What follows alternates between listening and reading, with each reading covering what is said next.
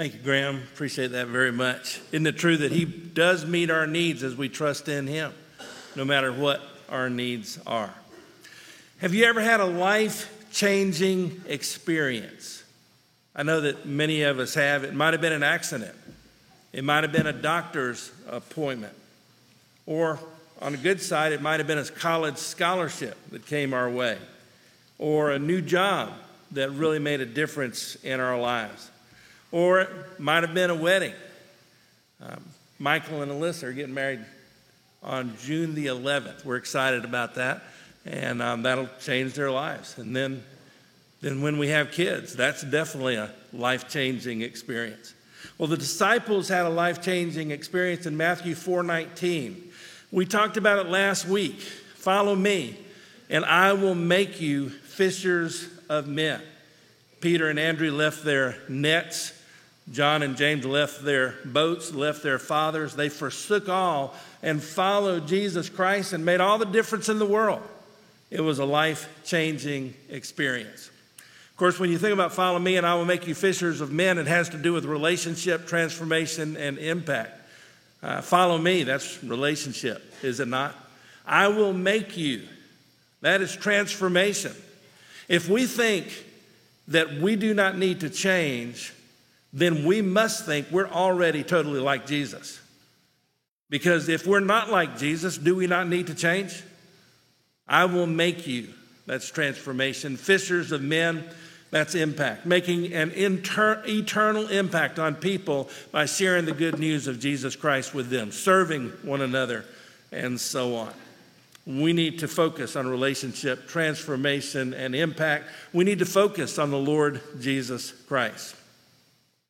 Now, right after Jesus said these words, he did some things which he wanted his disciples eventually to do. If you'll turn to Matthew chapter 4, verses 23 to 25, we're going to look at three primary portions of Scripture, but this is the first one Matthew chapter 4, verses 23 through 25. It says, Jesus went about all Galilee doing three things. Number one, teaching in their synagogues. Number two, preaching the gospel of the kingdom. And number three, healing all kinds of sickness and all kinds of disease among the people. Then his fame went throughout all Syria. They brought to him all sick people who were afflicted with various diseases and torments, and those who were demon possessed, epileptics, and paralytics, and he healed them. Great multitudes followed him from Galilee and from Decapolis, Jerusalem, Judea, and beyond the Jordan. Jesus made a difference in the lives of many people. But as we look at this portion of Scripture, first of all, we see the example of Jesus. Right after he said, Follow me and I will make you fishers of men, he engaged in teaching, preaching, and healing. Now, teaching is basically explaining something. If you're teaching, if you're an effective teacher, you're good at communicating, explaining what a certain truth is. And, and we need to be involved, not just pastors, not just Sunday school teachers, but all of us need to be involved to some extent in teaching the Word of God. It might be to our children, it might be to our grandchildren, it might be to neighbors, it might be somebody else. We don't have to lower our voice and act very spiritual when we do it. I really did think about when I came up here 14 years ago, I thought about lowering my voice and always preaching that way, but I figured I couldn't do it all the time, so I decided not to do it. But it does sound good, does it not? Everybody thinks I ought to preach like that. Raise your hand. Everybody thinks that I better not do that. Raise your hand. Nobody? Okay, we have a few hands going up. Number one is teaching, explaining. And, and I love to explain God's word because I believe it's so important. All scripture is given by inspiration of God and is profit, profitable for doctrine or for teaching. Number two, Jesus engaged in preaching. Preaching is a little bit more than teaching. Teaching is explaining something, preaching is exhorting someone to take action. Of course, when we teach, uh, we ought to be taking action as well as we learn. But when we're preaching, we are proclaiming the good news about Jesus Christ. We are encouraging, exhorting people to take action. And Jesus preached, according to Matthew 4:23, the, the gospel of the kingdom. Now, what's the word gospel mean? Good news. In the gospel of the kingdom, good news, the fact that God is in control. Now, as we think about the world around us today, aren't you glad that God is sovereign? Because as we look around, we look at Ukraine, we look at Washington, we look at various things going on, sometimes it can be discouraging. But God is still sovereign. He still works things together for good. We can still trust Him. But the gospel, the good news, is found in 1 Corinthians chapter 15. It says that Jesus died, He was buried, and He rose again. That's, that's what the gospel is all about the fact that we are sinners and we deserve to die and spend eternity separated from God, but Jesus died for us. He paid the penalty for our sins so that we could be saved. And he proved it by the resurrection. He showed that he had the power to save us because he was raised from the dead. So he preached the gospel of the kingdom. And uh, we need to, to do the same thing. John 1:12 says, As many as received him, to them gave he power to become the children of God, even to them that believe in his name. That's the gospel. We receive Christ. We believe on Jesus. We depend on Him to save us because He died on the cross and we have everlasting life. Teaching, preaching, healing. Now, let me share my thoughts on healing. There are some that say basically that healing took place right at the beginning of Christendom, right at the beginning after the resurrection, and that it was to show that the gospel was true. It was a confirmation of the gospel, a confirmation that the word of God was true. And I believe there's a lot of legitimacy to that. There's some people, and, and they, they say that there's no more healing today. Some people say that you can just go out and heal people anytime you want to, type thing. I think it's somewhere in between there. Can God still heal? There's no doubt about it. Can does he still heal? I believe he does. But I don't believe that it is a scenario where we can just say, I'm going to go out and heal somebody today. I don't, I don't see that necessarily in Scripture. I look at Paul. Paul had a thorn in the flesh. He prayed three times that it might be taken away, and what did God say? God said no. Timothy, he apparently had some stomach issues. And, and Paul didn't get together with him and heal him. Although Paul did heal some people, Paul instead said, You need to drink some wine for your stomach. In other words, you need to, to uh, have some medicinal uh, situation going on here. So I think it's somewhere in between. And I believe that we need to be careful not to deny the power of God in healing, but at the same time, we don't need to think that, well, if I'm not healed, or if my friends aren't healed, or my family's not healed, that means we don't have faith. There's certain times in Scripture where miraculous things took place on a regular basis. Then there were other times where it was not quite as regular. But God was still in control, and He can still do anything He wants to. Is that not correct? Now, one thing about the healing is this, though. It's obvious that Jesus was concerned about the needs of people. I appreciated the song that Graham sung, talking about the fact that God provides our needs. Jesus provided the needs of people. Not only did he heal, what else are some of the things that he did? One is that there were 5,000 men plus women and children that didn't have any food, and he took five loaves, two fishes, multiplied them, and all of them ate. He provided the need for food. And, and we, we also see that the disciples had dirty feet, and he washed the feet of the disciples. So we see him providing physical needs in different ways. I believe that, that when we think about the ministry of the church, we need to follow suit. We need to be involved in teaching and preaching, which is spiritual. And I think it's primary because it has eternal ramifications. Think about that for just a minute. If a person does not know Jesus Christ as Savior according to the Word of God, they're going to spend eternity separated from God in hell. That's serious. And so we need to make sure we're proclaiming the good news of Jesus Christ, teaching them the Word of God because it is inspired, it's profitable for doctrine, for reproof, for correction, for instruction in righteousness, and that the man of God may be perfect, thoroughly furnished to all good works. But it's not just a focus on the spiritual, it's a focus on the physical as well, trying to meet the needs of people. And I appreciate the way that so many here at the church do that through the food closet and, and, and through helping uh, feed different groups and, and, and things of that nature. Uh, I believe there are a lot of people that are serving others. In fact, in Galatians chapter 5 and verse number 13, it, it says that we need to, through love, serve one another. So, the example of Jesus, right after he said, Follow me and I'll make you fishers of men, is that he engaged in teaching, preaching, and healing. And his disciples were supposed to be watching him and saying, Okay, this is the way that the master is doing it. The one who's discipling me is doing it. This is what I need to do. So we, we see the example of Jesus. And, and, and in Matthew chapter 5, verse 7, we got the Sermon on the Mount. We got a long sermon that he taught and preached. We also see the exhortations of Jesus throughout Scripture.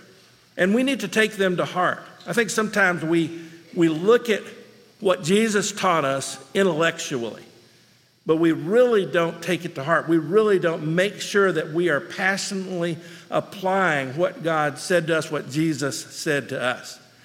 There are two primary things that he said. He said a whole lot, but two things are number one, the Great Commandment, and number two, the Great Commission. The Great Commandment, at least one place it's found, is Matthew chapter 22, verses 34 to 40. A lawyer came to Jesus and said, what, What's the greatest commandment? And, and, and basically, Jesus said, well, there, there are two. Number one, love the Lord your God with all your heart and soul and mind and strength. Number two, love your neighbor as yourself.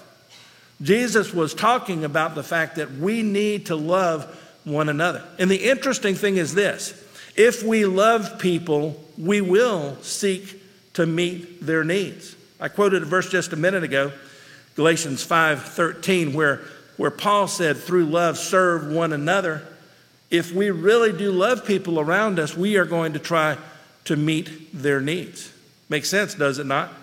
So, following the Great Commandment is very important. Following the Great Commission is very important as well. One place we see this is Matthew chapter 28, verses 18 through 20, where Jesus said, All power is given to me in heaven and on earth. Go ye therefore and Teach all nations, baptizing them in the name of the Father, the Son, and the Holy Spirit, teaching them to observe all things, whatever I've commanded you. And lo, I am with you always, even to the end of the age. Basically, there's one imperative in that sentence, and it's teach all nations, or really the word could be translated make disciples. Our responsibility as Christians is to make disciples. Have you ever thought about the fact that before we can make disciples, we need to be a disciple? We need to make sure that we have trusted Jesus Christ as Savior. We need to make sure that we are listening to His teaching and His preaching, that we are following His example, and then we can make a difference in the lives of other people. But we make disciples, according to Matthew 28, by going, that's evangelism, sharing the good news of Jesus Christ. By baptizing, that has been called assimilation, where people come into the body of Christ. They become part of the body of Christ and they have fellowship with one another in the church. And then it says, and teaching them to observe all things, whatever I've commanded you, going back to teaching. So the Great Commission is clear. That was one of the priorities that Jesus had. In fact, right before he left earth is when he gave that priority to his disciples. We see the example of Jesus. He went around teaching and preaching and healing, meeting the needs of people. We see his exhortations. Two of the biggest were the Great Commandment, the Great Commission. We also need to recognize, though, that just reading about what Jesus did or just hearing his teaching is probably not enough. I was thinking about that in preparation for this sermon. Uh, when, when you look at Scripture, a lot of the times when Jesus was teaching, when he was preaching, when he was healing, when he was giving commandments, guess who was there? The scribes and the Pharisees. They heard it, they saw it, and it did not make a difference in their lives. They did not experience a life changing scenario when they encountered the Lord Jesus Christ. But the disciples did. What was the difference? I think it's possible for people to come to church, even to go to Sunday school, life groups, to, to, to even come to Wednesday night prayer service and not really experience a life changing relationship with Jesus Christ. It needs to be more than an external going to church, and external worship or, th- or anything of that nature. Instead, it needs to be internal. It needs to be something we get into that we become passionate about. 1 John chapter 1. If you'll turn there for just a minute, you want to you might want to no, you don't even need to keep your finger in Matthew 4. 1 John chapter 1. This is a, a very interesting start to an epistle, which is very personal. 1 John 1. That which was from the beginning, talking about Jesus Christ, which we have heard, which we have seen with our eyes, which we have looked upon, and our hands have handled concerning the word of life. Uh, the word word has to do with the thought or concept of deity expressed in a person, the Lord Jesus Christ. He was from the beginning, He's always been. He came down to earth. That's the incarnation. He became a man. And then he lived for about 33 years, spent about three years with the disciples, and they spent a lot of time with Jesus Christ. They saw him, well, so did the Pharisees and so on. They looked upon him or gazed upon him, their hands handled him. If, if, if there was football back then, my guess is they would have had a touch football game. I, I don't think they had football back then. Of course, if you live in Europe, football is soccer. Uh, and I don't think they had soccer back then. But I would imagine that they spent time together and got to know each other very well. They heard him, they saw him, they touched him. They got to know Jesus Christ very well. It says in verse number two, the life was manifested, talking about Jesus. We have seen and bear witness and declare to you that eternal life which was with the Father and was manifested to us. Talking about Jesus, the eternal life that was with the Father in heaven was manifested to us, he became man. That which we have seen and heard, we declare to you, that you also may have fellowship with us, and truly our fellowship is with the Father and with his Son, Jesus Christ. And these things we write to you that your joy may be full. In other words, the, the disciples got to know Jesus Christ well. The empowering of Jesus Christ comes through a close personal relationship with Him. It does not come necessarily through learning about Jesus Christ. It does not necessarily come through attending church. Like I said, the scribes and Pharisees went to a lot of church services where Jesus spoke. Instead, it comes through spending time with Jesus Christ day by day. How do we do that? I think we primarily do it by reading God's word, which He spoke to us, and by praying, by speaking to Him and letting Him speak to us through our spirit. So we spend time, close personal time with Jesus Christ, and we get to know Him better. Makes sense, doesn't it? That was a difference between the scribes and the Pharisees and the disciples. They spent a lot of time with Jesus. Now, probably we need to ask ourselves a question which category do we perhaps stand in? Are we like the scribes and Pharisees where we go to church and, and on occasion we do other things? On occasion we pray before our meals and stuff? Or are we disciples who spend a lot of time with Jesus Christ?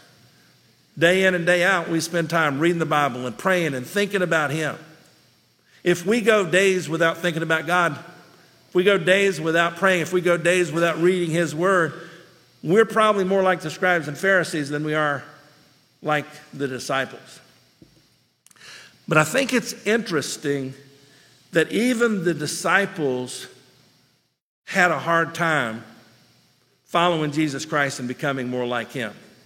We, we, do see in 1 John 1 that they spent time with him and then they declared him uh, to others, and that's what we need to do as we spend time with Jesus Christ. We need to tell others about him. But what did Peter do when Jesus was betrayed and he was in the chief priest's house? Three times he did what? He denied Jesus Christ. So did he know Jesus Christ? Had he spent time with Jesus Christ? He was one of the three, Peter, James, and John, that spent the most time with Jesus Christ. But when the rubber met the road, he denied Jesus three times. What's the deal there? How could Peter do that if he had been spending time with Jesus. And sometimes we probably ask ourselves the question how can we do that? How can we sin? How can we be so lackadaisical when it comes to living for Jesus Christ? Because we, we read the Bible, we pray, and so on, like that. Well, I believe there's one more concept that we need to recognize, not just a matter of following the example of Jesus or listening to the exhortations of Jesus, but we need to experiencing we need to experience the empowering of Jesus. We do it by spending a lot of time with him, just like in 1 John 1 1 through 4. But we also need to recognize that there is a supernatural relationship that we need to trust God to work in our hearts and in our lives. And I'd like for you to take your Bibles and turn to Colossians 1 27 through 29. Colossians chapter 1, verse number 27. Paul's writing to the church at Colossae, and his focus is on Jesus Christ. I think that's very appropriate. And in verse number 27, he's talking about the mystery of the gospel that has been made known to the saints after Jesus died, and was buried, rose again. To them, it says in verse 27, God willed to make known what are the riches of the glory of this mystery among the Gentiles, which is this. You ready? Christ in you, the hope of glory. It's not just a matter of spending time with Jesus Christ, but it's a matter of Jesus Christ supernaturally residing within us through the Holy Spirit so that we can be what He wants us to be and do what He wants us to do.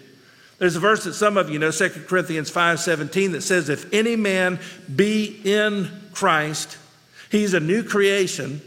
Old things have passed away, all things have become new. If we're with Jesus Christ and we try to follow his example, we can do that with our own self will and self determination. We could try our best to be like Jesus Christ. But according to God's word, we're not pleasing God if we don't have faith. It's a matter of not depending on ourselves, it's a matter of depending on Him. And when we trust Jesus Christ as Savior, we're in Christ and He starts to work in our lives in a significant way. As we trust Him, then He helps us to supernaturally live for Him.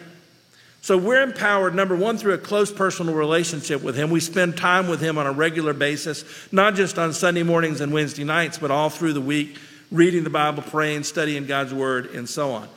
But we're also empowered through an indwelling Jesus Christ in us.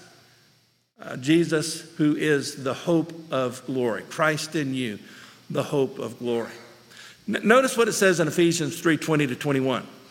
It says, Now unto him who's able to do exceedingly abundantly above all that you can ask or think, according to the power that works within us. Unto him be glory in the church through Christ Jesus throughout all ages, world without end. So he's the one who works in us. It's Jesus Christ who does the work in us. And as a result of that, we are able to live a different kind of life and we are able to serve him effectively. So, through an indwelling Christ, the next two points are that he helps us to live the Christian life and to serve Christ effectively. A very familiar verse is Philippians 4:13.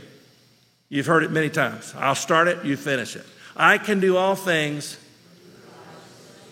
through Christ who strengthens me. I can't do it by myself. I am not able to live the Christian life in my own strength, but I can do all things through Christ who strengthens me. That's supernatural work in us and through us through Jesus Christ. Philippians 1:11 is, is part of a prayer request that Paul had for the church at Philippi.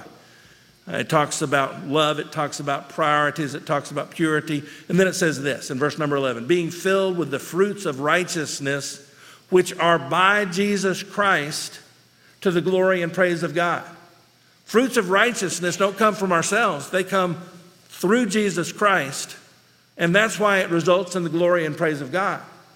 If we do it on our own, we're like the Pharisee that said, Lord, I sure thank you. I'm not like other people. I do this and I do that. I think the Pharisees probably did lower their voices. But instead, we need to recognize that if we are bearing fruits of righteousness, it's through Jesus Christ, and God is honored and glorified. Again, It's an indwelling Christ, Christ in you, the hope of glory. It's Jesus Christ living within us through the Holy Spirit so that we can produce the Holy Spirit, we can produce the fruits of the Spirit love, joy, peace, long suffering, gentleness, goodness, faith, meekness, self control. It's the matter of an indwelling Christ. And when Christ indwells us, then we can live the Christian life supernaturally. When Christ indwells us, we can serve Christ effectively. Again, look at Colossians chapter 1, verses 27 and following. The mystery among the Gentiles, which is Christ in you, the hope of glory, goes on to say, Him we preach, warning every man and teaching every man in wisdom, that we may present every man perfect in Christ Jesus. So, Paul's engaged in some of the things that Jesus was engaged in the teaching and the preaching and we need to do that, but we need to realize that it's in Christ Jesus. Has to do with an intimate relationship with Jesus Christ, and indwelling relationship with Jesus Christ. He, through the power of the Holy Spirit, changes us and uses us. Verse number 29. Paul said, To this end, I also labor, striving, striving, some translations have struggling, according to his working which works in me mightily. In other words, I am really trying my best, Paul was saying, to preach, to teach, to help people to grow in their relationship with Jesus Christ. But I recognize that it's according to the working which works in me mightily. I recognize that it's God working in me and through me. So it's a matter not only of living the Christian life supernaturally, but it's a matter of serving Jesus Christ effectively because of the power of God in our lives. We talked about the Great Commission just a minute ago. Acts 1 8 says, You shall receive power after the Holy Spirit has come upon you, and you shall be witnesses to me in Jerusalem, Judea, Samaria, to the uttermost part of the world. When did they receive power? When the Holy Spirit came upon them, when they were indwelt by the Holy Spirit, Jesus Christ, the Spirit of Jesus Christ dwelling in them, so to speak. Before Pentecost, before the coming of the Holy Spirit, what were the disciples doing? They were hiding in the upper room. Now, they were praying and they were, they were depending on God and things like that, but they were not powerful until the Holy Spirit came upon them. That's why we need the empowering of Jesus Christ. It's not just a matter of following his example or heeding his teaching, it's a matter of a close personal relationship in, w- in which we abide in Christ, he abides in us. He, he, he is in us and he strengthens us and he helps us. And when that's the case, then we can begin to grow in our relationship with him. I'm going to end up with one more verse. I've, I've shared a lot of verses, haven't I? 2 Corinthians chapter 3 and verse number 18. 2 Corinthians 3:18 says, "But we all with unveiled face, beholding as in a mirror the glory of the Lord, are being transformed into the same image from glory to glory, just as by the Spirit of the Lord." You know, Peter once said about Paul, hard to understand what he writes. And sometimes it is hard to understand what Paul writes. But basically, when you look at that verse, what he's saying is this when we behold Jesus Christ more and more, when we see him more and more clearly, we're going to become more and more like him. Isn't that what needs to happen? And in fact, if you put that together with Matthew 4 19, follow me and I will make you fishers of men, the more time we spend with Jesus Christ, relationship, the more we become like Jesus Christ, transformation, and the more that we are able to fish for men to make a difference in the lives of people around us, that's impact. But it's a supernatural thing. It's not just a natural thing. If we think it's a natural thing, we'll probably fall on our face time and time again. Even if we think it's a supernatural thing, sometimes we do that because we sort of take back control instead of depending on Him. But it's only as we depend on God to work in us that He is going to change us to become more like Jesus and use us to accomplish His purposes. What do we need to learn from this? Well, we need to learn that just coming to church is not good enough. Just reading the Bible is not good enough. Just saying our prayers is not good enough. We need to focus on a close personal relationship with Jesus Christ day in, day out, on a regular basis. Doesn't mean that we need to be reading the Bible all the time. Doesn't mean we need to go around with our heads bowed down, walking and praying. That's even more dangerous than looking at your cell phone, texting while you're walking, if you have your eyes closed. But can't we meditate on the Word day and night? Can't we be in a spirit of prayer on a regular basis? We don't have to close our eyes when we pray. Spending time with Jesus Christ, number one. Number two, depending on Him to supernaturally change us and use us, depending on Him to work in us His perfect will for His honor and for His glory. I believe that's what it's all about. That's what discipleship is all about. It's not just following a set of steps or do's and don'ts or whatever. Instead, it's a personal relationship with Jesus Christ that makes a difference in us and allows us or enables us, empowers us to make a difference in the lives of others for His honor and for His glory. Let's pray. Heavenly Father, I pray that you will help us to understand where we are in this process. Some of us need to trust Jesus Christ as Savior for the first time, making sure that, that we're depending on, on you to forgive us and cleanse us and give us everlasting life because of what Jesus Christ did on the cross. Some of us have already been saved and, and we're just coming to church and that's about all we're doing. We, we need to make sure we're spending more time with you, that we are depending on you to supernaturally work in us and through us.